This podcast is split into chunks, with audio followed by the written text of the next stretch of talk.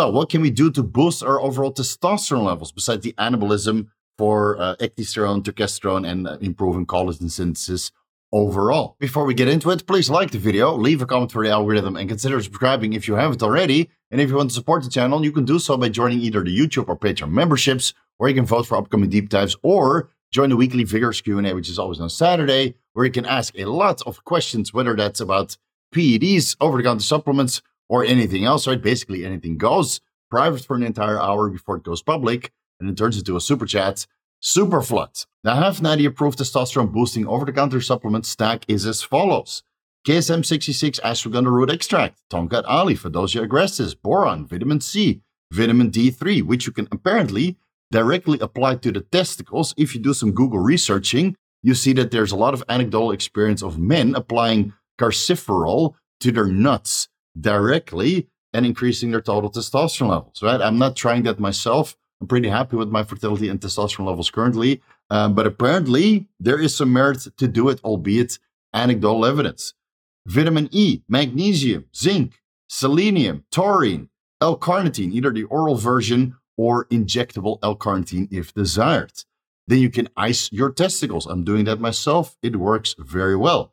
And there's even a red light therapy, apparently, that helps to boost testosterone levels also. So, man, so many things you can look into to boost your testosterone levels with normal hypothalamic pituitary testes axis functioning. You're not shutting yourself down. You're just optimizing your testosterone production. In order to prevent testosterone converting into estradiol, which is the most suppressive compound uh, produced endogenously on your hypothalamic pituitary testes axis, we can lower serum estrogen levels with diethylmethane and calcium D-glucarate. And you can look into nicotine or some of its metabolites, cotinine or anabasine. You don't have to start smoking to get the beneficial effects of nicotine regarding aromatase enzyme inhibition to raise your testosterone levels.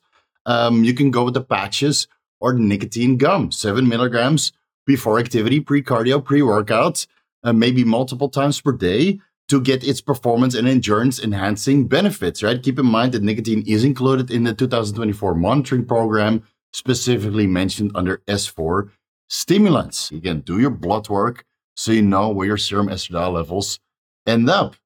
Now, there's a whole laundry list of known aromatase inhibitors. I'll put them on the screen right now. Many of these are prohibited, right? But ascorbic acid, vitamin C, colchicinoids, uh, found in licorice, or coumestrol, found in uh, soybeans, Brussels sprouts, spinach, and legumes. Ella-gitanins, found in pomegranates, black raspberry, raspberries, strawberries, walnuts, and uh, almonds. Fatty acids, conjugated linoleic acid, linoleic acid, linolenic acid, palmitic acid, flavonoids, a whole laundry list, including apigenin, uh, cresin, uh, extract, gossypetin, hesperidin, uh, naringenin, quercetin, melatonin, nicotine and its metabolites, quinolinoids, also known as berberine, uh, risocuric acid lactones, and let's see, stilbenoids, resveratrol, terpenoids, retinol, vitamin A, um, delta 9 THC, even though that is included on the prohibited list, or tretinoin, valproic acid, sodium valproate, xanthones found in mangostin, and zinc can all inhibit aromatase enzyme activity. So there's a whole laundry list of natural compounds you can choose from to bring your testosterone levels up and your estradiol levels down.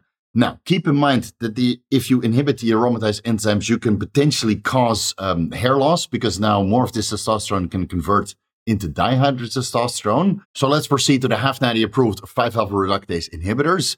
The over-the-counter supplements meadow extract, pygeum, or reishi mushroom extract can all inhibit the conversion of testosterone into dihydrotestosterone. Please do your blood work.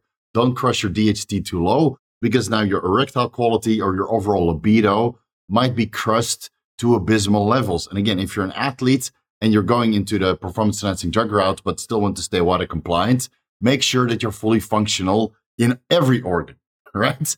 Don't exclude one organ for the sake of um, uh, sprinting a little bit faster or becoming a little bit more muscular or um, in this context, maybe even preventing hair loss, right? Please do your research.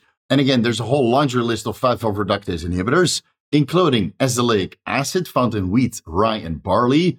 There's food additive E499, beta sitosterol, fatty acids linolenic acid, linoleic acid, monolinolein, and oleic acid, um, ganoderic acid found in the reishi mushroom extracts. And then there's a saw palmetto and a pygium, like I mentioned previously, including vitamin B6 and zinc, also can apparently inhibit 5-alpha reductase enzyme activity. So if you look into um, aromatase inhibitors and 5-alpha reductase inhibitors, over the counter or medicinal, then you should be able to raise your testosterone level and reduce the negative feedback that estrogen and potentially dihydrotestosterone has on your hypothalamic pituitary testis axis. And if you don't overdo the oral micronized progesterone, two milligrams to five milligrams sublingually, let's say two times per week, then you should have maximum testosterone output and overall testicular function. So what else can we use? Now, there's several herbal extracts out there that are said to increase luteinizing hormone secretion from the pituitary gland and thus um, sustain or improve testicular function, raising testosterone levels, and might even improve overall spermatogenesis and fertility markers. Those are cassberry extract, maca root extract, fenugreek extract, tribulus terristis extract, ashwagandha root extract, tonkat ali extract, and Fadoja agrestis extract. The scientific evidence is a little bit thin. A lot of this is in vitro, in vivo, animal studies, or maybe some anecdotal reports. Um, there's still something to say for using either or a combination of these herbal extracts if you're otherwise drug free. I mean, herbal extracts don't really qualify you to call yourself on cycle because it's just stimulating luteinizing hormone and downstream testosterone production and spermatogenesis. We can use the estrogen beta receptor modulators, to testosterone and ecdysterone, even though ecdysterone is included in the monitoring program of 2024. Um, technically, you're still a half natty. You can either go with testosterone 150 milligrams in the morning and evening, 300 milligrams per day, before you ask about the um, you know the complex version that uh, Gorilla Mind has. Those are 10% extracts, right? So if you take a 500 milligram capsule, it's only 50 milligrams testosterone or ecdysterone. We're going with the active pharmaceutical, well, the active ingredient. Let's just mention it there.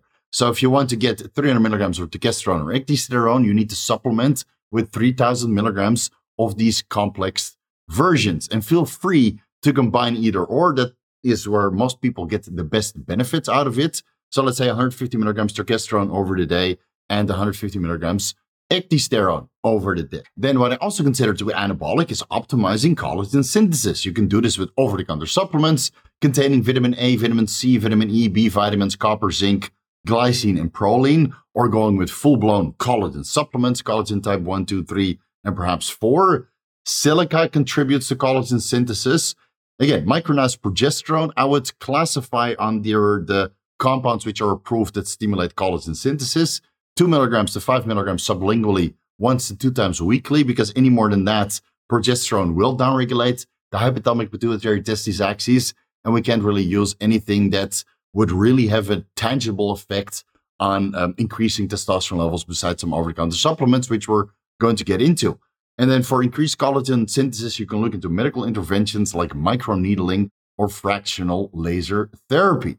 If you want to improve your semen volume even more, look into some of the over-the-counter supplements which are known to improve semen volume. I mean, Gorilla Mind has lock and loads. You don't have to think about it just by lock and loads. I think it's nine capsules per day and then semen volume will go up if spermatogenesis and overall testicular function is stimulated. All right, I'll leave it here. Food for thought. Thank you guys so much for watching. You can find everything that I'm associated with down below in the YouTube description section. Follow me on Instagram and TikTok at Vigor Steve. Vigor's crew, you guys know what to do. A front double. I got 99 problems, but testicular volume ain't one. Biceps for you guys. Thank you guys so much for watching, and I'll see you in the next video.